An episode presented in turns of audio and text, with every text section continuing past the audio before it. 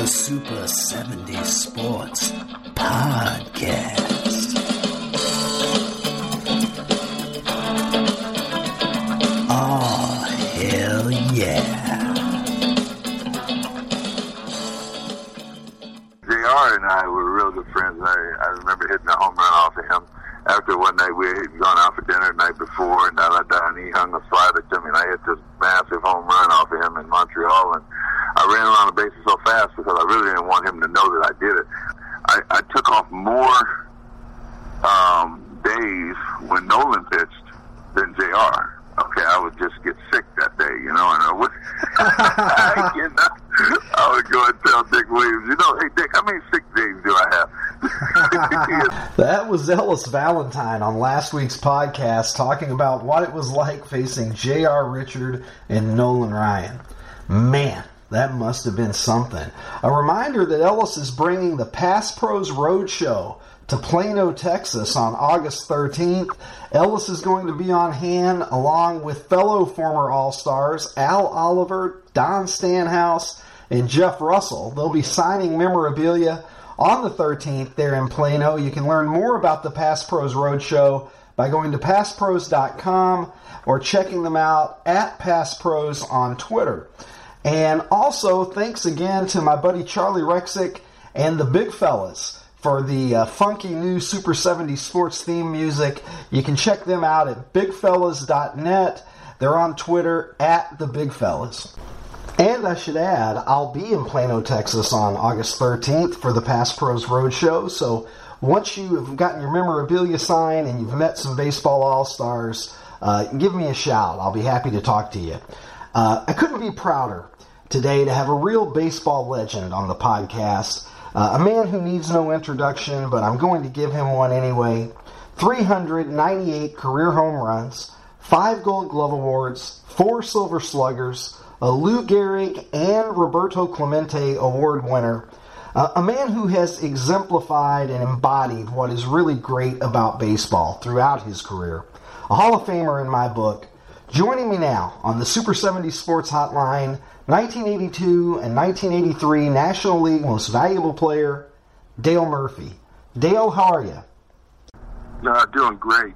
Thank, thanks for for having me on. I, I uh, uh, enjoy your Twitter feed. It's a lot of fun. Hey, thank and, you. And the podcast too, but the, good stuff. Thank you so much. I really appreciate that. It's a it's a thrill to have you on. Like a like a lot of folks my age, I'm, I'm 44 years old. I grew up watching you on. Uh, I guess it was WTBS still maybe uh, in in those early, in those early days, and you know that was one of the routine events of my life on a daily basis. Is uh, you know around 6:35 or 7:05 or you know whatever the, the start time was in those days. Yeah. You, you know you tuned in the Braves and It was always 05 something.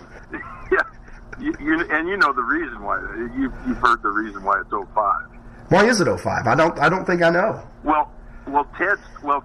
I should say now a lot of games now start at 05. I think just because there's a short intro, Mhm. you know, and then they start. But Ted's initial, Ted Turner's initial reasoning was, uh, and it might have been a, even a little bit. Uh, well, I, his initial reasoning was there was a space in there where people were going around the channels trying to find something to watch when when all other when all other uh, shows had either you you know there was just a space in there and that's that's one of the reasons why I heard he he figured there was a chance he could he could get people looking for something Right. the time so he delayed it a little bit Yeah, it's kind of And, kind of uh, genius in that- a in a way. well, you know, I, and I think I think Ted is recognizes. You know, I, I don't think he invented. Well, he didn't invent satellite TV and all that stuff and cable, but he he, he almost perfected it. Well, I wouldn't. I don't know. You know what I'm saying? He Sure. he saw he saw what, and so Ted was Ted, Ted was was a forward thinker. I mean, there obviously there Ted was a lot of things, but he he did see the value. For instance, we were on every night. People told him, "Don't do that, especially in Atlanta. You know, it's going to hurt you guys." Mhm. Well, what they found out was in Atlanta, it, if we weren't playing well, it did hurt us. But if we were playing well, people it it helped our attendance. People wanted to come down and be a part of it. and uh, so you know he wasn't afraid. You know, we, uh, uh, you know, blacking games out in the Atlanta area, and uh, and, and so Ted Ted you know just figured out real quickly that you know get uh, a lot of baseball games. Uh, you know, if you had a dish, you know, you could watch the Braves anywhere. And you know, I, I just got to say, I, I travel a lot now, and I speak a lot all over. And my last experience was uh, North uh, North uh, Dakota. And occasionally, I'll say, I'll say, you know, how many of you watch the games on TBS? And uh, they, uh, you know, obviously they're coming to hear me speak or whatever. And so I know there's going to be some Braves fans. But in Fargo, uh, North Dakota, I did it um, uh, last winter, and you know, there was a cra- uh, uh, there were probably 500 people, a little over 100 raised their hand, and uh, afterwards, a girl came up to me and said, "I just got to tell you what I did. I didn't live in Fargo, but I lived about 20 miles outside of Fargo, but we watched every game." And there was a Dairy Queen about nine or ten miles from where I lived. And when they came out, when the Dairy Queen came out with the Sundays in the Braves helmet, I stole a horse and I rode to that Dairy Queen to get that Atlanta Braves helmet. oh my gosh! But I I have a lot of fun traveling around the country, and uh, you just wouldn't believe how many people come up to me and say what you said. Uh, we watched all the time. We love the Braves now, and we, we watched every day. Yeah, I mean, you guys were later on, you know, the the idea of being a, a America's team, but you guys, I know for sure, were the team of the South at that time. With you know, no teams in Florida yet, and Florida's kind of its own thing, I guess, in some respects. But but but you guys were. I know in Kentucky, where I grew up, tremendous number of Braves fans down there, and I think it was because you guys were on television and and and they were watching you do your thing on a on a daily basis. No, it was a. You know, I'm really thankful for it because you know it, it's it, it helps me. Uh, you know, as I go around, I, I you know I reconnect with Braves fans, no matter where I'm at. It's a lot of fun, and you're right. Florida was our was our state. We trained down in West Palm Beach, so there were no teams down there. Um, a lot of Braves fans there throughout the south southeast. Obviously, um, I think the Braves uh, back at that time generated what is now the largest uh, radio uh, baseball network uh, mm-hmm. in the country or in the league uh, because of what um, they all did, and I think Ernie Johnson Sr., of course, uh, had a lot to do with getting those networks traveling around the southeast, and of course Pete Van Wieren and Skip Skip. Uh, but I think early on, Ernie I've heard I've heard them give a lot of credit to Ernie Senior for the radio network.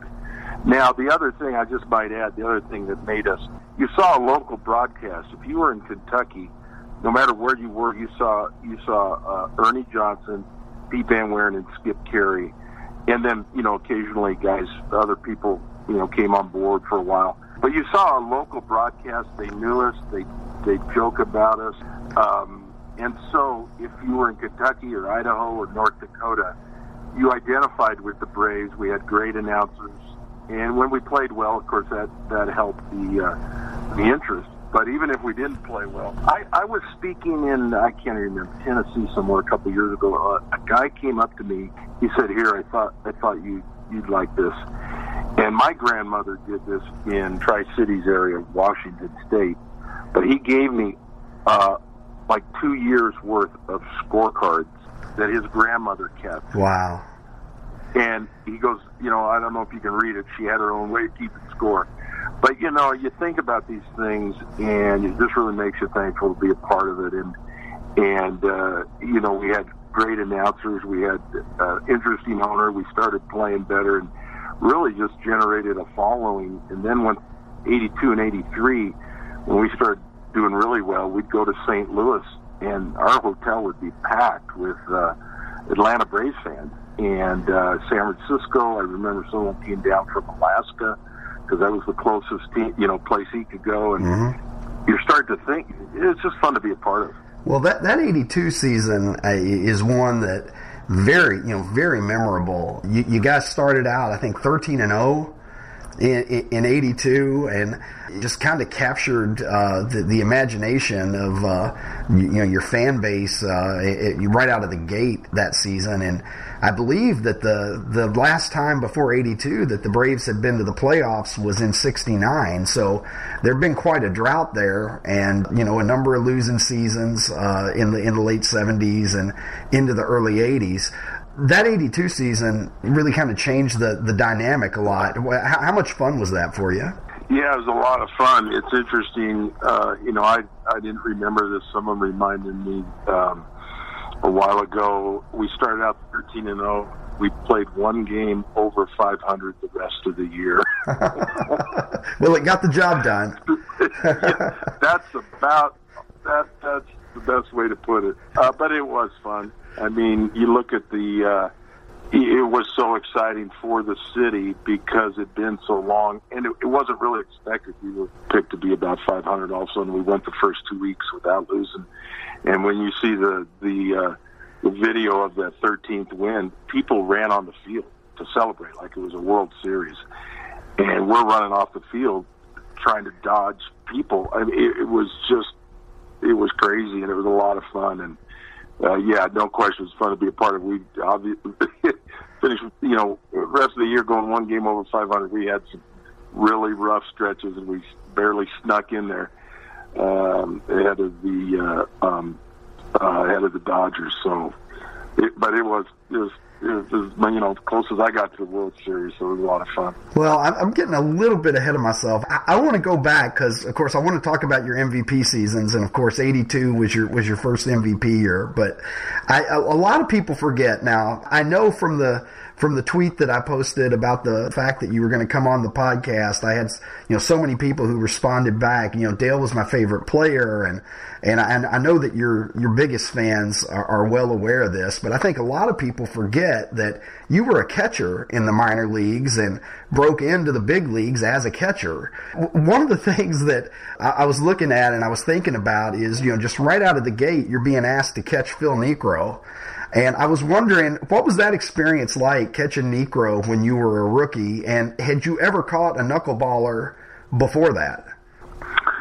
No, never had. And it, but but you know what? If you get drafted as a catcher, what's fun is you get invited to big league camp. You know, as a rookie minor league player. Uh, I mean, I was I was the first pick, you know, in '74. But being a catcher, it didn't matter how much experience I had. They need you need catchers in spring training mm-hmm. for the mm-hmm. first couple weeks because you got so many pitchers and every you know catchers don't catch nine innings and so I I my first spring training I got signed in '74. And so the spring of '75, I I went to big league camp. And of course, Knucksie was there. And I imagine, uh, you know, I uh, obviously I, I I'm guessing that I I caught a little, uh, uh, you know, and and uh, caught him a little bit in the bullpen. I mean, in warming up, he doesn't, he does he didn't, as I recall, throw a ton of knuckleballs, you know, because uh, he, you know it's the kind of thing you kind of throw, you know, generally right down the middle and hope it stays in the strike zone. So it wasn't something he could work on his location. You know, he just just got went down there and got loose. So being in '75, I probably caught him, you know, maybe in the bullpen, and I'm sure he threw me a few knuckleball. I faced him, you know, in BP, but he didn't throw knuckleballs to hitters because, you know, we couldn't hit it. So, right. you know, when you're when you're facing it the first couple of weeks, uh, you're facing live uh, your own pitchers for just for a few times.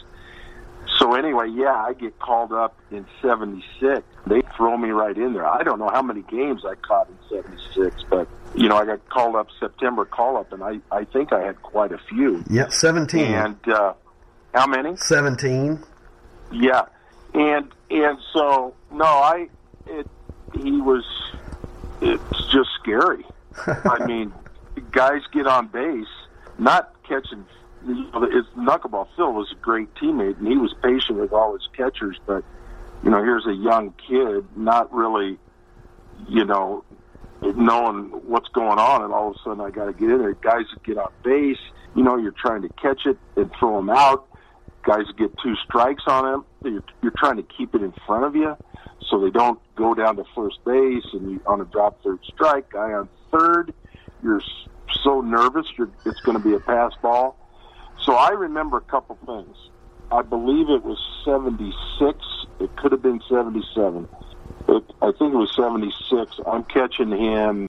It might have been his last start of the year, and we're in Cincinnati against the Reds. At that time, that's the Big Red Machine. And I'm catching him, and we go into the ninth inning with a no hitter. Oh man. I'm just, I am just, I just don't know what to do. I think we, I, I can't remember the details except I think we got an out. Cesar Geronimo came up and dunked one in, and and he ended up either with a one or two hitter or something. I remember catching one in my bare hand. My, uh, uh, it moved so much. I always put my other hand up there to, you know, try to at least, you know, uh, well, maybe this is why I did it. It moved so much, it hit me in my bare hand. I didn't even mean to. It hit me in my bare hand. Uh, I remember, I think that was L.A. And another time in L.A., uh, he's getting ready to throw it, and a moth went in my mask. and and all of a s- oh, I was, and I think the guy fouled it off or something, but I couldn't see the ball. and then I think uh, I think it was uh, the Astrodome. I think I had four or five pass balls. I think I had five, and uh, it might have been close to a record. Uh, I would have had six, but Willie Montanez, so that probably was 76.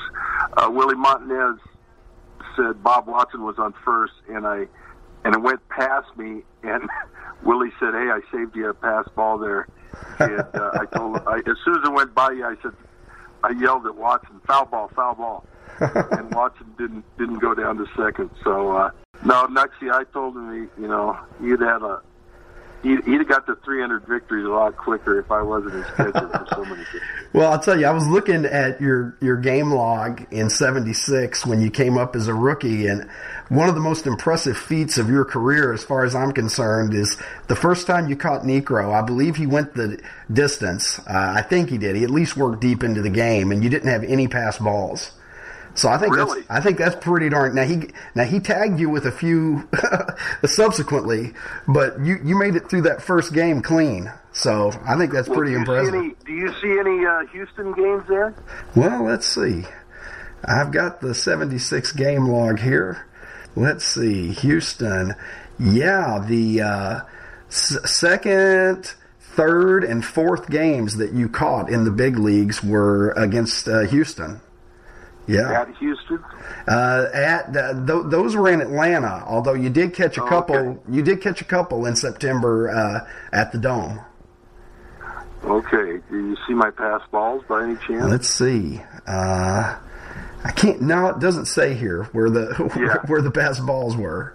Well, that might have been '77. I can't remember when those those were, but yeah. The the problem with the Astrodome was he had his best knuckleball in the Astrodome. It was unbelievable in the Astrodome because the wind in in an outdoor stadium would kind of offset, you know, would kind of make it tumble a little bit more. Mm-hmm. And when it tumbled a little bit more, it became the movement became a little predictable. But when he was throwing with no wind, no wind in his he didn't like wind at his back wind in his face was helpful but when there was no wind the thing just went all it just went all over the place and uh that's that's one yeah, I, had- I, had a I had a game with a lot of pass balls there. Well, I'll have to I'll have to look into that and uh, see see if I can locate that game. I, I you know I was going to ask you about ballparks. What were your your favorite parks? Because you played in an era where obviously there were a lot of astroturf fields. The the dome itself. What was the what was the dome like for a for a hitter? Well, generally speaking, uh, it, it being an astroturf field, first of all, it was, it was you know hitting on astroturf. Any of the astroturf fields were for pretty, were good for singles uh, because the ball got through the infield quick, and especially if the if there was a little rain. I mean, it was it, it was like ice. So if you hit a ball on the ground, uh, you know uh, your chances of getting there was you know no grass to slow it up. Uh, so hitting on turf was fine as far as singles were concerned. And then, uh, so hitting in the dome was fine in that respect, but hitting in the dome in every other respect was not very fun. Um, it, it was, it played big. Um, uh, high fences, um, and and then you got to go through their their pitching staff at that time was you know and into the into the 80s was no fun. Jr was there jr richard. I don't know remember when nolan got there but Joe Niekro was there too and one of the Forsch brothers. And you know they they were they were playing well. And so i think we got no hit first game of the season and i'm guessing it was 79 i can't remember. 78 79 um, by Forsch. Um, and so no one really liked to hit there. It, it just, and when I moved to the outfield, he didn't like the, the outfield was real tricky because they had panes of glass up there that weren't dark enough. So if you took your eye off the ball, you could lose the ball in a in a day game. You could lose the ball in the in the. Uh, they weren't clear see-through glass. It was just really hard to see. Right. So not a very good background. It seemed really cavernous, kind of like uh, um, uh, Olympic Stadium in Montreal. You, you got a bad background, bad depth perception, so it was definitely a home field advantage, especially in the Astrodome and Olympic Stadium for that matter too. But you know, I had one good year, a really good year in the Astrodome, um, but, but I, I don't know the reason why. it was just one of those things because I I didn't like it there. No one really did. So, what were the parks where, where you, you know, when you were going on the? I mean, I guess at that point in time, you know, Fulton County Stadium, they everybody called it the launching pad, and you know, it was considered a, a pretty good park for hitters. Pretty sure you were comfortable hitting there. What were the parks on the road where you know you kind of lit up a little bit when uh, you, you, knew you were going to get some at bats uh, there? Well, yeah, of course, love to hit in Fulton County Stadium. It was a great place to hit. Um, back then, the places uh, I liked it, it was really weird. Uh, for some reason, I didn't necessarily like to play in Candlestick, especially, especially um, uh, the outfield and the sun and the wind. But you know, uh, I, I must have got off to a good start when I when I got called up in my early years in, in the late '70s in Candlestick because I over my career I, I hit well there. Um, Dodger Stadium, you know, so a lot of these these ballparks when you're you, when you ask me what it was like, that kind of depends what kind of pitching staff they have. Because, yeah, it's funny I, how that matters. I never, yeah, never remember doing much in Dodger Stadium. I'm sure I did something, but I did a lot in San Diego at Jack Murphy Stadium uh, because you know, for uh, really honestly, they, they just didn't have a good staff for quite a few years. Uh, but Dodgers were always tough. Uh, Veterans Stadium was was was pretty good. It was the typical round stadium of the '70s, and Three Rivers and Riverfront. Uh, you know, the same thing. But balls balls carried well in. Uh, Cincinnati. So you know, I like that. Wrigley, back then, Wrigley was uh, it was kind of the same. Wind blowing out, great place to hit. Wind blowing in, not a lot of fun. But the grass was always seen like four or five inches long. uh, uh, it was really frustrating to try to get one through the grass there. So you go from an AstroTurf field, you know, in Philadelphia, and then you go to Chicago, and you can't get anything through the infield. So. Uh, uh, you know, the stadiums are a little unique. Olympic Stadium, uh, that was not a lot of a lot of fun. I don't know if I played there when I got called up in the in the late seventies, but uh, so Candlestick Dodger Stadium was fun just because it was, you know, cool. It, it is now. It was a cool stadium there then, and uh, and you know what's interesting is Dodger Stadium, Wrigley Field are the only stadiums they play baseball in now that I played in. That's right. That's hard to believe, isn't it? It doesn't seem it, possible. It, it, I, I know it's it's crazy. Just two fields, two stadiums.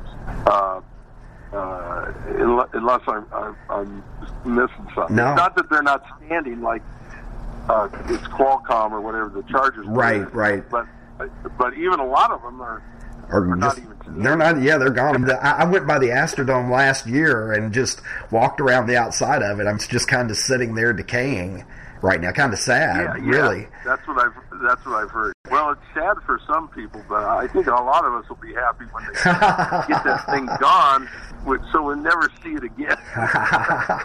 well, you know, I, yeah. Well, I didn't have to face uh, J.R. Richard and Nolan Ryan there, so it's easy for me. No, to, it it's was- easy for me to be nostalgic about it. yeah, yeah. It was. Uh, it was. Uh, it, it, it was a tough place to play. Definitely, a home field advantage. I don't know if this would surprise you or not. I, of course, I have the advantage of having your career stats in front of me right now, but the ballpark where you had the highest career batting average and your highest slugging percentage of any ballpark, and, it, and we, unless I'm mistaken, uh, we, we haven't mentioned it yet, it was Shea Stadium. Is that right? Yeah. You hit 293 at Shea Stadium with a 518 slugging percentage, which are your high marks for uh, any ballparks that you played in. That that surprised me. Of course, it, what's weird is is you know I probably have more cumulative stuff because remember in in uh, San Francisco and San Diego That's true. because That's true. because because we were in the Western Division. you Right. so it was kind of weird. Remember back then, uh, it was great for us to go out to the West Coast so much because we got a break from the humidity. And now that they're in the Eastern Division, you know they just don't get out there so much. I love, you know, obviously love going out there. Um, but that does surprise me. Uh, just that my my batting average would be that. You know, th- those stats do surprise me because I, I don't I don't remember early. You know, early. Uh, you know, Craig Swan. I think Koosman was still there. Koosman uh, was not. Uh, is that, uh, you know, he was not the young flamethrower. Uh, but I know I didn't do much in the 80s there. but maybe I did enough to keep my average. I didn't do anything against Doc Gooden. Uh, but, uh, uh, you know, that's a team really as well that their staff was just not fantastic, you know, until Gooden and Darling and, you know, where, where, uh, but that, that does surprise me. The noise and the, and, and, uh, you know, uh, um, uh, LaGuardia, it used to drive me crazy. And back then, the Jets were much louder than they are now. You just like hurt your ears when they. You'd have to call timeout, wait for the. You know, it was, sometimes in the middle of your, you know, middle of the windup, you start hearing that jet engine, and you're like, oh, I'm going to be hitting right in the middle of the. It just was. So I didn't necessarily like it, so it really surprises me. You know, I, one of the things that is really striking to me about your career is just kind of because of the period that you played in. You you obviously faced every uh, great pitcher that came through the National League in the 1980s, but but you faced a lot of guys who were who were big names in the 70s and even the 60s. In in terms of the the toughest pitchers that you ever faced during your career, the guys that you know, I'm sure on one hand you relish the challenge, and and uh, on, the other hand, you know, maybe maybe you wish that you were facing you know the number five starter that day instead. But who were the guys that for you you look back on it and and you know they stand out as just being extra tough? Well, extra extra tough when I broke in. You know, I always talk about J.R. Richard, especially in the Astrodome. You know, but but J.R. He kind of. He, you know, he, he was no fun to face, very intimidating. He'd strike you out a couple times, but J.R. was still, except for a couple. Of, man, yeah. Look, I, you know, the listeners should just Google J.R.'s stat, and I don't remember 78, 79, 79, 80. I mean, three over 300 strikeouts two years in a row before he had his his stroke. That's right. Uh, I mean, he was just rolling, and so you know he, if he just kind of hang, hung around, you he, he'd make more mistakes than say a guy like Hershiser. Uh, so most of the guys I think about, except for Jr. and Nolan, you know, come back into the '80s. Hershiser, Maddux, uh, you know, uh, Sutter, uh, relievers, guys I had trouble with. I'm I'm trying to think now, but it was fun for me to and and to. It was just really uh, a strange experience for me to. I signed in '74, and just two years later, I got called up to the to the major league. So I've I'm watching high uh, game of the week in the '70s, and as a kid, I'm watching in the '60s, and there were still some guys around. Uh, and in spring training, I'd face Catfish Hunter, Lou Keon, um, uh, a number of the the old uh, Giants uh, uh, uh, pitchers, and uh, you know, it was just so strange. Uh, uh, I faced Tom Seaver when he was with the with the uh, with the Reds. You know, I didn't get any of those guys in their heyday, and I'm I'm really thankful for that. I got Steve Carlton, uh, you know, into the '80s, but he he became more of a pitcher than a young, big left-handed power pitcher. Uh, so some of the guys that were the big names, they could still pitch, um, but I felt a little more comfortable off. But they they knew what they were doing. I could tell Tom Seaver had turned into a real pitcher, and uh, um, with his location instead of just trying to blow you away. But it was it was really uh, a strange thing. I remember going to Cincinnati facing Don Gullett. It was just it was uh, I think it was '76 and just '75. They had that great series with the with the Reds. I was just kind of awestruck. I was just out there swinging as hard as I could to see what happened. well, see, that's one of the things for me as a fan, and of course I look at it with a with a you know different pair of eyes as as a fan than than obviously you do as a as a player. But at one time or another, you know, you you were a fan too. You know, when you were growing up, before yeah. you were yeah. before you were Dale Murphy, when you were when you were still Dale Murphy, but young Dale Murphy. You know, your the way that you looked at it probably wasn't a lot different than you know your average fan. I, one of the things that I've always found to be a question that uh, interesting is how hard is it for you to get over that feeling of being starstruck when you first come up and you look out there and it's a guy that you grew up watching? Yeah. Are, are, you able, you know, because some players that I've talked to for my book tell me, oh, that wasn't a problem. Uh, other guys have told me, yeah, that was, that was something that I kind of had to work my way around because you look out there and you see right. that it's, you know, this famous guy. No, it's weird. I mean, you know, getting in the box with facing Don Gullett with the guy you. I was a catcher, Johnny Bench. I was a catcher in high school, and Johnny Bench was my guy. It, it, I don't remember. I'm probably just thinking, I, you know, this is, I can't. This is really weird. You know, uh, I got to say something. I remember one of my early at bats.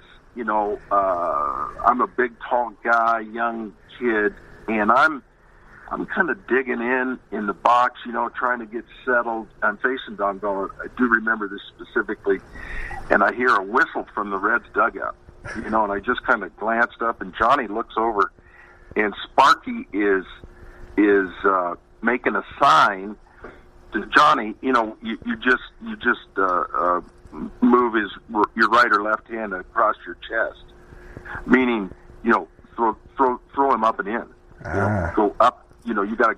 He's a big, tall guy, up and in. And I remember, uh, you know, I just kind of, gla- I just it was weird. I just glanced. I heard something out of the corner of my eye. So Sparky give Johnny. So I, I, I looked up and in, and uh, I looked inside, and I ended up hitting a double off a Gullett. I don't. I, as I recall, I don't know if it was that particular bat, but the rest of the game, I definitely was going to look inside. Uh, but I don't really remember I, I just remember it being really kind of surreal, you know. And once you, once I got in the box, uh, you know, I just, uh, you know, you're just you're just trying to calm your nerves when you first get called up. But it's really a weird thing when you have really limited exposure of baseball on TV, mm-hmm. uh, one game a week on Saturday, and a lot of people watch it because it's not spread very thin. So, you know, we were all watching that. We all watched that. And, you know, of course, the Reds were great. And I just watched the series. You know, it, it was a really strange feeling. I don't remember having a problem overcoming it, but I do remember how strange it, it, it did feel. And, you know, uh, I lived in the Bay Area in fifth and sixth grade before we moved back to Portland, Oregon, where I was uh, born. And I went to a, Oakland A's game, and I'm just standing out there, you know, sixth grade by the bullpen. And Spar- it was, uh, I believe, Red Sox. I think Sparky Lyle was with the Red Sox, and he goes, "Hey, kid," and he threw me a ball. And so oh, that's great. I go to big league. I go to big league camp with, you know, uh, I'm kind of a shy young kid, and Sparky Lyle, I think he was with the Rangers then. And I went up to him. I said, "Hey, Sparky," I introduced myself. He goes, "Yeah, yeah, where are you from?" I go, you know, and I said, "Hey, I I got to tell you, when I was in sixth grade, you threw a ball to me, and he goes, "You ever tell me that story again and make me feel this old? I'm gonna be so mad at you." so every time, every time I ran into Sparky, I I go tell him, tell him that. So That's terrific. it was, you know, it's it is a weird feeling. The Dodgers, that great team, and Garvey, and just uh, it was a real. Um, it's a strange feeling. It's really a strange feeling. Um, it's it's hard to describe. You know, Dale, I got to ask. You broke in as a catcher. Now we all know five Gold Gloves in the outfield, and and we remember we remember that obviously uh, robbing home runs and, and running down balls in the gap, and and you know just you were a terrific outfielder.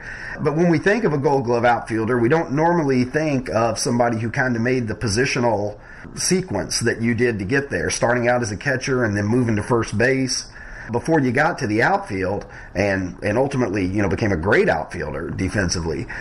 I guess catcher and first base in some ways maybe are kind of the two most social positions during a game where maybe there's there's more conversation going on there. What what kind of things are guys saying to each other during a game? Uh, down at first base, or when the batter steps in and it looks like he's saying something to the catcher or to the umpire, because that's the thing where I sometimes, I, as a fan, I watch a game and I wish that guys were mic'd up, so so you know you can you can know what kind of talk is going on out there. What did you guys talk about during games? Yeah, you know, it's interesting you say that. That's a good observation that catcher and first base are more social. And I, I'm not a big talker, so and especially when I was catching, I was so young. You know, you're like just don't want to say anything to anybody. You don't really know anybody, Right. and so, but usually, you know, after a while, it's a. Uh, and I always my first at bat, all I ever did was, you know, hey guys, how you doing? Good luck, or something like that, or you know, how's it going? And then just kind of start playing. Right. I, I didn't like to. T- I didn't like to talk when I was hitting, obviously. So one time, you know, Gary Carter was was known for talking, and you know, I I don't remember what happened exactly. I think we're playing in Montreal, but you know, that just you asked me that question reminds me of that time. I said, "Timeout, Gary, you please stop talking. I'm trying to hit." of course, that's why he was talking. Right. So, Right. you know, I mean, I had a lot of kids. It took him, you know, about ten minutes to go through each of my kids. You know, I'm like Gary, I'm trying to hit, and uh, uh, so at first base, you know, same kind of thing. I just I didn't talk a lot, but uh, um, and so there's not a lot of conversation unless you know know the guy. Um, uh, you know that you maybe talk. You, you actually in baseball, you know, if they foul it off, you may have a couple seconds there to say something a little more personal. But usually it's, you know, how you doing? Hey, you're you're swinging well, or you know, you're not. You know, how's it going? And uh, you know, what do you think about that guy there? Sometimes, you know, and and so it's kind of funny. I remember John Kruk. I got to first base once with, when he was with San Diego, and I was really struggling. And I got on first base, and he goes, "How you doing, Murph?" I go, uh, "I'm I'm not doing I'm not doing so good, Johnny." And he goes, "He goes, yeah, I noticed that. I looked up at your stats. You know, your first at bat of the game, and I just got to tell you, I thought I was doing bad, but uh, you're making you know, you're making me feel a little better." With those numbers you're putting up there, I said, thanks a lot, man. Oh, so that's funny. You know, sometimes it's kind of funny. I think everybody who plays thinks they're a comedian sometimes, uh, just because that's you know you're trying to lighten the mood. But uh, usually small talk. Sometimes I'm sure it gets a little heated, but uh, usually uh, just kind of the how you doing and kind of get going stuff. Well, Dale, I know that your fans are that, that want me to ask you about the MVP seasons, and obviously you you strung together more than a couple of MVP caliber seasons there uh, in your prime, but winning the award in, in 82 and 83. What's that like to, to be, you're in rarefied air, you know, not only being an MVP, but being a, a back-to-back winner, uh, taking the gold glove and silver slugger those seasons as well. What's that like to be, uh, you know, a 26, 27 year old guy and be recognized as not only an all-star, but the best player in your league? Oh, you know, I, I was I'm glad I played in Atlanta because, and I almost might add to that, I, the, the social media and stuff right now is, I don't know if I would have handled that very well. Just the constant, constant exposure of how you're doing. Um, uh, I think I was in Atlanta because, you know, that was kind of the the the market I could handle. I didn't feel like a New York guy maybe later on in my career, and I did have some rumors about getting traded to the Mets. Would that have worked? But I think I was in the place I needed to be. And then, then you win an MVP, and and it, you know, it's obviously it's not, you know, it, it, there, there's always this this thing with athletes. There's the fear of failure and the fear of success too, because you know you you don't ever want to fail, but but man, all of a sudden I went out of the envelope uh, you know, I did some things well, and then all of a sudden, 82, I'm in the running for MVP. I, I knew I was, and and I and so it it, it was a little nerve wracking actually. I was like, wow, what you know, what's going to happen now? I mean, where where do I go from here? And I really just started to concentrate on saying to myself, okay, you know, I I don't know what's going to happen next year, but I am going to prepare and work hard and do what I can uh, to be prepared to have a good year. And then, you know, there's nothing else you can do. So I used it kind of as motivation, uh, just to, you know, be in good shape, lift the weights, which we started to do at that uh, time in baseball a little bit more, and uh, and just play hard. Look, you, you know, I don't know what's going to happen, but I tried not to get scared of the success and just constantly say, okay, this has got to motivate me. Go to spring training, do your extra work that you got to do, and, and let things kind of happen. And and not to be, you know, uh, uh, not to be all modest about it, but also you look at people's careers, and there's got to be some good timing on some of these awards. Mm-hmm. And I think '83 was my best year, and and uh, you know, hitting 30 home runs, stealing 30 bases, and having a good year you know, 82 was a time of, of good timing, was a year of good timing. Uh, you look at Hank Aaron's career. I mean, how many years could Hank have won the MVP? Uh, you know, if he wasn't in that era playing against the guys he played with. And uh, so I was really fortunate at 82. My numbers weren't, weren't eye popping by any means. I think I hit 280 something. And so, you know, I was really thankful for that. I, I feel very fortunate and uh, uh, it was very humbling. And I tried not to get too nervous about the future after winning awards like that, and just try to say, okay, you just got to play hard. If that's if that's the only thing you control is play hard, and uh, you know get through it, and you know try to have the success help you instead of make you nervous about trying to live up to it, which is some sometimes kind of a can be a challenge too. Um, but I look at a lot of people and timing. Um, I think Pedro Guerrero finished uh, second to me in '83, and he had a great year. You know, if if I hadn't had the year, probably would have been Pedro. I'm just I can't remember exactly. So I feel like I was very fortunate with timing. Played with some real good teams. It was fun to come to the ballpark, and I was finally figuring out how to hit, and I had a position I could play and I felt really a part of things, and uh, it was it was great memories. D- Dale, one of the one of the things that really stands out for me from watching the Braves in the '80s, and I know a lot of my listeners are, are going to remember this as well, is the huge brawl that you guys had with the San Diego Padres uh, in, in 1984, where things just, I mean, you know, there are bench clearing incidents and skirmishes and you know, some outright brawls, but uh, for anybody that remembers the Padres Braves brawl in '84, it's kind of the it's kind of the gold standard, I think, for uh, things just going uh, off the rails. And, it, you know, it's particularly kind of interesting for me to ask you a question about it because you know, you were, you've been known for many years as one of the gentlemen uh, uh, of baseball, and so it's kind of a, a circumstance that you don't necessarily expect to see Dale Murphy in the, in the you know the middle of. Uh, what are your memories of that day and how that game just kind of got completely out of hand? Yeah, it's funny. You know, two of the my most memorable games of my career involved uh, July Fourth. We went, you know, till three or four in the morning, and it's it's the Rick Camp game. Yes, Camp hit yes. a home run. I remember that don't well. know- I, I I don't even know what I did. And the other game is the Brawl in '84. I mean, I should have got into some more World Series. So you'd say, "Hey, I was that '80. I was that '85 series."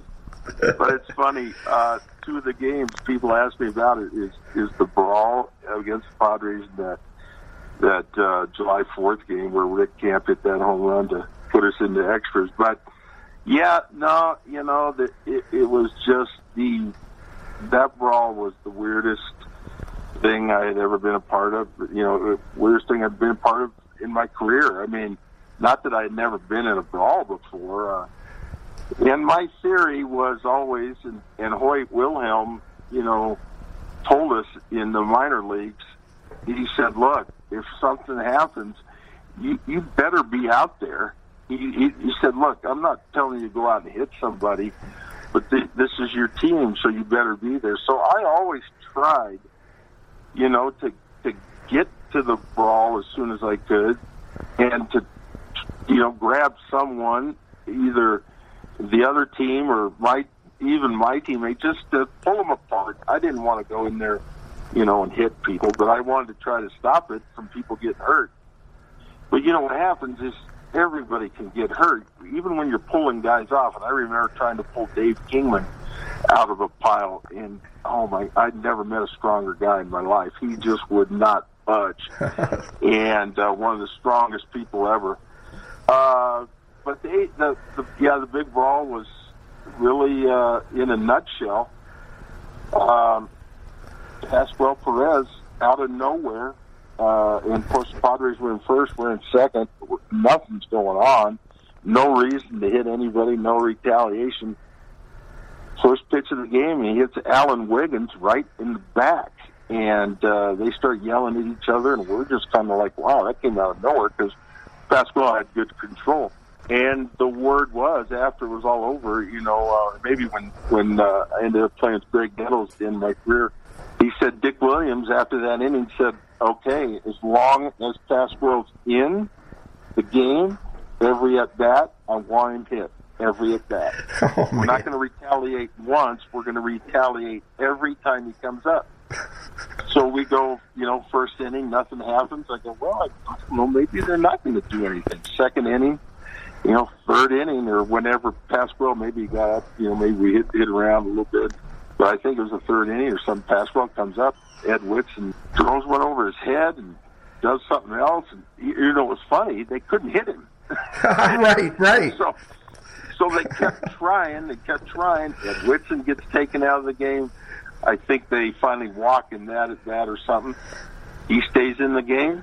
Nothing happens. You know, no one does anything. Next time Pasquale comes up, new pitcher, down goes Pasquale, and then and then it, we all started retaliating against each other. Uh, uh, there were a few guys, you know, on the Padres ben- uh, bench were just going to kill Pasquale.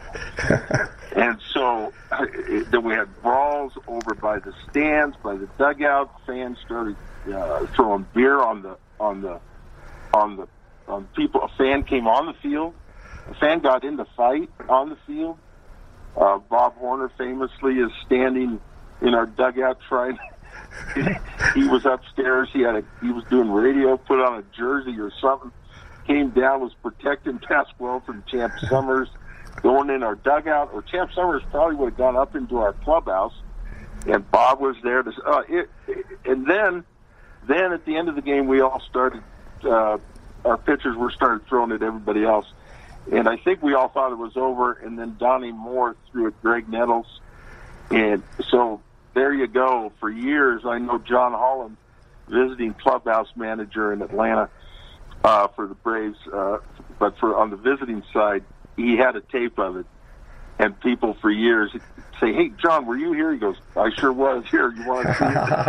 uh, and I think we still get some kind of award for one of the best fights in baseball. And uh, and so we did we did uh, win a lot of World Series. Uh, well, we didn't win any while I was there, but we got some awards.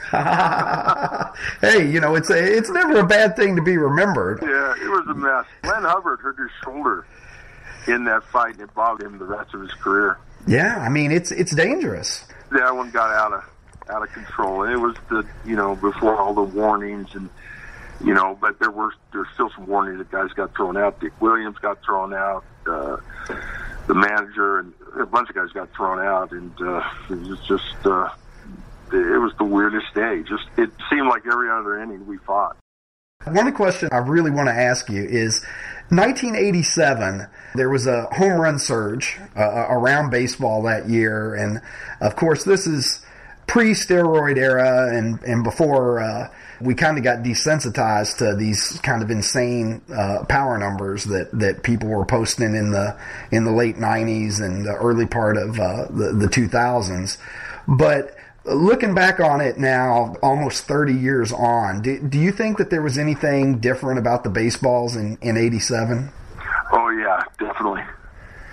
Yeah. Um, I hit a career high 44. Mm-hmm. Uh, I think Dawson led led the league that year with 49. Somebody asked me this the other day, and I, I, I, I looked it up, and I think in both leagues there were several hundred more hit than the year before. I believe that's right. Uh, I Yeah. almost uh, almost everybody had career highs, and so uh, you know it, it's one thing to hit a ball, you know, where where you hit it, you know, and you know it's out, and it's another thing what has happened to me and a lot of guys that year. You would hit a ball, you'd say, well, you know, maybe, and it would go out, and so a lot of the maybes went out, and I don't remember. You know, they've talked about it you know, since then that you know baseball was trying to generate a little more offense and and um, and I can't remember what years. And you're right, some things get a little muddy with the steroid situation. But in '87, I don't have another explanation for it. It's the the only thing, the the only common thing in all these home runs in '87 was the ball, and I definitely think it was fiddled with. Uh, and um, so when they say now, uh, you know, hey, do you think they ever fiddle with the ball? I, well, I, I said, yeah, that's what happened in '87 because I never would have hit 44 home runs uh, without all little juice. I don't go into that long explanation about '87 unless people ask me directly, like you. But sometimes they'll say, "Boy, you did had a great year in '87." I just say, "Yeah." and but uh, but sometimes if I'm sitting with talking with people, I'll say, "You know what happened that year?" And they'll just say, "Are you serious?" I go, "Yeah, we all we all felt it." And I think the numbers proved it out. Well, you know, 44 for Dale Murphy's one thing, but the thing I remember about that year is Wade Boggs, I believe, had 24 over in the American League, and you know, Wade Boggs was usually good for about five or six, you know, and uh, Oh yeah. and so you that- you think something's fishy here when Wade Boggs is you know hitting 24 home runs. Right. No, a lot of guys that had ten, had twenty. Everybody went up, and uh, I th- I think the ball was juiced. Yeah, they, they wound up tighter or whatever you call it. But, you know, but uh, I, I was thankful for it. It was fun. Well, you know, as we're, as we're kind of getting down towards the, the, the end of your career here in, in, in this discussion, I, you know, it was in August of 1990 that, that you were traded to the Phillies. And I, I was kind of wondering, uh, you know, where were you at mentally at that point in terms of, uh, you know, making that transition in your career and, and in your life because, you know, there are very few players, even now. I mean, you know, obviously you played for the Phillies two or three years and, and, uh, also, uh, you know, wound up, uh, playing a little bit with the Colorado Rockies. But you are one of those guys that is always going to be associated with the Atlanta Braves, you know, in such a way as if you had spent your entire career there. You and Hank Aaron and, and, and some guys like that are, are, are, you know, on the Mount Rushmore of, uh, of Atlanta Braves. What was it like uh, putting on a Philadelphia Phillies jersey and, and going out there after having spent all those years in the Braves organization? That was really weird, and and I appreciate what you said about being part of the Braves because you know a lot of us are. You know, Chipper spent his whole career there, but you go to Glav and Smoltz, and most guys, you know, Chipper and uh, Derek Jeter, and maybe there, I know there's a few more, but very few. It just isn't the way it is. Uh, you know, you don't you just it's hard to stay, and uh, and so you know, I never. I had a great experience in Philadelphia and Colorado, and uh, I didn't play very well. So I'll I'll tell you what I mean in a second. But my state of mind at that point was I really, uh, you know, you start getting a little bit older, and uh, you start, you, you know, you. Uh, we were playing terrible. Uh, things were just really crummy, and um, I didn't really. I, I just I I just felt it was good for me, and I didn't necessarily say, "Oh, it's going to be good for the Braves." It ended up being good. Dave Justice came up and had a great career there, and and uh, but I, you know, selfishly speaking, which I hadn't really done anything selfishly in my career. I wanted to stay there, but selfishly, I needed something that would get me going. Mm-hmm. Uh, so I went to Bobby and I just said, Bobby, I'm, I'm going to be a free agent uh, in '91 and I'm gonna I'm gonna go. I'm gonna go somewhere. If you can get a trade, and I and you know we we like it, we'll do it. So they came back to us. And Bobby, of course, was really shocked. He's like, "All right, Murph, you you know you got it." He goes, "I'm I'm you know I don't know what to say." He just kind of speechless. But I he said, "Okay, you know I hear you, and we'll honor that." And he came back to me and and uh, my agent Bruce Church they said Philly wants you. They're going to give us, a, you know, some prospects. I think Tommy Greene ended up going with me. Uh, a part of that. I think. Yeah, yeah, uh, that's right. And they're going to give you, and they're going to extend you. So I'm like thinking Philly. They they got some, you know, good players. They they're going in the right direction. It's going to be a big adrenaline boost for me because no matter what you say, that's a that's a New York type crowd where there's there's it's a louder crowd. Uh, I need I need a complete kind of change. Uh, and I said, okay, let's do it. And uh, so yeah, getting up there was really weird. It was really just really weird. I didn't know what to do, but uh, Darold uh, Knowles was wearing number three. He took it off and gave it to me. I think he wore 33. He was the pitching coach up there. Uh, you know, just felt like it was it was great. It was a crazy bunch of guys. They'll, they'll be the first to admit that. But got welcomed with uh, open arms. Schmidt, he actually came up to me. Mike Schmidt, he had retired, I think, the year before. He was in the clubhouse one day after I was there for a week or so. He goes, "You know what?" He said, "This is pretty cool." He goes, "I've always wondered what it'd been like to play out somewhere other than Philly. And uh, and so I had a great experience. I might say I was feeling really good, especially the next 91. Uh, or maybe it was not. I, I just had a couple spring trainings where I thought I was going to do really well, and I missed most 92 with some knee problems. So it was kind of frustrating, but the experience was great. I'm glad I have a little connection to Philly. Great people running the organization, and I, I had a great experience there. One of the things that happened when you were in Philly that to me is kind of I mean, it's, it, it, maybe it's strange to say that it's heartwarming, but the uh, the, the, little incident that you had uh, there when you guys were playing the Braves at the vet, when I believe it was, uh, I believe Otis Nixon got hit by a pitch, and Bobby Cox told Tommy Glavine that he said you were going to hit the first guy that comes up for Philadelphia, and it turns out to be you, and Tommy Glavine doesn't want to hit you. you could, could you kind of tell that story of how that went down? Because I was I was actually watching the video of that earlier today, and it, it had to be the least enthusiastic coming inside on somebody that I believe I've ever seen in a in a baseball game. Yeah, uh, the most awkward thing I've ever went through. Uh, but yeah, there, you know, we had a thing in Atlanta the week before and uh, and Otis had had uh, had actually used his spikes in a in a fight to uh, cleat one of our bullpen pitchers, Wally Ritchie. And so uh, the bullpen told Wally, said, "Hey, we're going to get Otis if our starters don't get him today."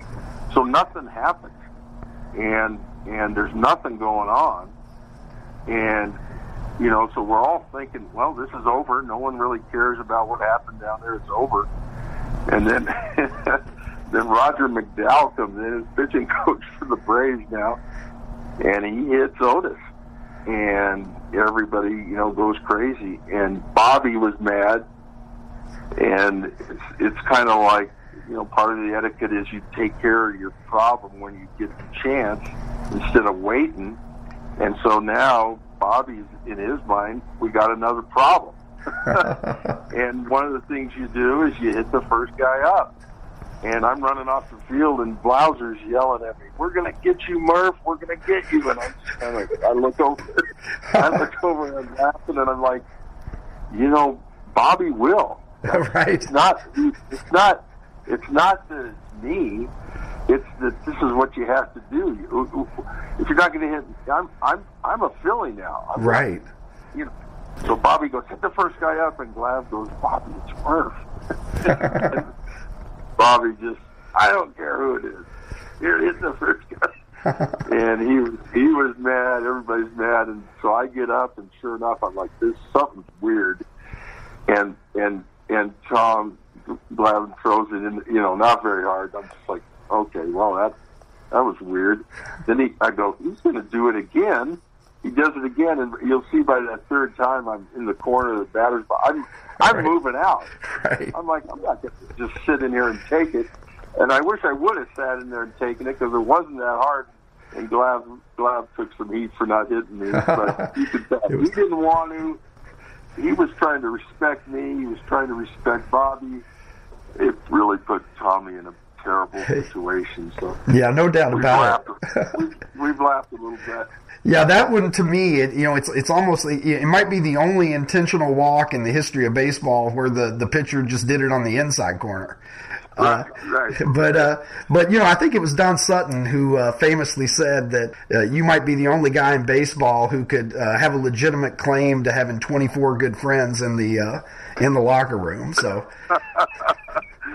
Well, it, I, yeah, that's really a nice thing, and you know, I it, it was it's weird because I was you know the veteran guy when when Glav came up and Smoltzy, and they're probably looking at me like you know like I looked at Knucksie, you know, when I came up, and that's like okay, we're hitting the first guy up, and I'm a pitcher, and it's it's Phil Niekro. I mean, I I, I don't want to hit Phil Niekro, uh, uh, but you know, the unwritten rules dictate certain things, and it was an awkward thing for sure. Well, Dale, I got to ask you here as we wrap this up. What are your thoughts about the uh, the new ballpark for the Braves uh, that they're going to be moving into? Because we were talking earlier about how there's only a couple of National League ballparks left from from your day, and and you know now we're we're already retiring uh, Turner Field, which is kind of incredible. Uh, you know, pretty short run for that ballpark. What are your thoughts on the uh, the new venue there? Well, yeah, absolutely, very, very unusual, um, very surprising. Except when you understand that the Braves want to control uh, the area around. it. They just leased Turner Field, wanted to work out something with the city. It didn't work out, and so uh, I got a tour the other day and have been have driven around it uh, by by a bit. The fan experience is going to be incredible. I don't think there's any question about that. Uh, we got to turn things around, so we're so we're winning some more games to make it even even more uh, enjoyable. But uh, 40, I think 41,000 people. The seats are close. Even in the upper deck, you're going to be closer. Um, just a whole bunch of things around the ballpark. They're going to make it fun. fun. Restaurants, uh, uh, retail space, uh, the design of the ballpark uh, is is going to be unique. I think 40% of it is going to be in shade by one o'clock in the afternoon, and I think 40% of it could be covered uh, in case of rain. I, I, it's going to be state of the art, uh, digitally speaking. Wi-Fi access. Comcast is has got is is partnering with the Braves and has a building, office building right on the grounds. Uh, the battery, the retail space, and restaurants will be uh, a lot of entertainment. Um, everybody will get there early. And it's going to be year-round fun uh, by SunTrust Park. Uh, you know, year-round entertainment, and uh, yeah, and again, the, the the ballpark itself is going to be fun. It's going to have some quirks in it. It's got a six-foot high fence. Uh, extending uh, from the left field foul pole for you know 50, 60 feet. Uh, the right center field gap is going to be a little further in, but with a little higher wall. It's got brick out there. It's got padding. It's going to require some uh, thinking on an outfielder's uh, from an outfielder's standpoint off the wall. Um, and just overall, uh, uh, you know, I wish I was playing now. It, it looks like it looks like just it's going to be a fun night at the ballpark, and you know, Braves know uh, we got to win. You know, turn things around to make it more fun, but uh, it's going to be exciting. Yeah, I mean that's always an exciting thing for fans when you've when you got a new facility to, to go out and, and hopefully the Braves will uh, start getting things turned around as they uh, as they make the transition over there. Uh, D- Dale Murphy, I, I, can't thank you enough, my friend. Uh, I, I, remember the uh, the night I was actually at a White Sox game uh, here in Chicago when I I looked down at my phone and it said Dale Murphy followed you on Twitter, and I had to do a I had to do a double take. You know, is that Dale Murphy, the baseball player, or you know Dale Murphy, the accountant? Uh, you know, from somewhere. Oh, so. Uh, well, I appreciate that. But yeah, definitely, definitely a thrill, and uh, you know, can't thank you enough. Let me let me ask you one thing here as I let you go because this one I almost let get by me. Best fastballs. Did Nolan Ryan have the best fastball that you ever faced? Or, or and if it wasn't Ryan, who was it? Well, I'd have to say him and J.R. Uh, definitely, probably consistent, consistently. Yeah, Nolan Ryan. I don't know what Nolan Ryan would have been like as a kid when he first came out. Right because when I faced him, it it it, it looked pretty fast to me. Yeah, I'd have to say. Then there's there's occasional guys that sprinkled throughout my career that it would take me a little time to to think. Lee Smith out of the bullpen would be would be one guy that would would come to mind right now. But Nolan, J.R., Lee Smith, that's part of the game that's changed so much. It, it just wasn't a part of the game. Hard, hard throwing there was a lot of pitchers that had some, uh, you know, at least a couple pitchers on your each staff had some finesse. Were finesse pitchers, and uh, so those are those are the top three I think of uh, Nolan J.R. and, and Lee Smith. Outstanding, outstanding. Well, Dale, listen, you've got an open invitation uh, to come back on this podcast at any time. I can't thank you enough. It means the world to me, and uh, I know for all your fans that have been listening. So uh, we wish you continued success in life and the best in things. I know you've got I know you've got eight kids, so I have five. So yeah, you're great. you're an inspiration to me that this can actually be done, and you know you can survive uh, yeah. through it because uh, that can't be a, a, a picnic. Well, you know, you know, our wives are are amazing, uh, and uh, but if you can get past, you know, three and four, then you might as well just keep going. And Jim Gaffigan says it best when you, you know, having a fourth, uh, a fourth child is like drowning and someone throwing you a baby. uh, and so, and so uh, if you can get through that, hey, just keep going. Uh, but, you know, I have uh, obviously Nancy. Uh, I don't know how she did it during my career, putting up with me and the travel and the ups and downs of a career and raising these kids. I'm very lucky to have great, great kids and now nine great, now nine great grandkids, not great grandkids, but uh, great, great, kids. Uh, great kids, uh, and I was very thankful for for Nancy, and you know I'm very blessed. Thank well, you very much, and it, it's fun to it's fun to reminisce. Let's do it again. Well, that was certainly a pleasure. My sincere thanks to Dale Murphy for joining me today.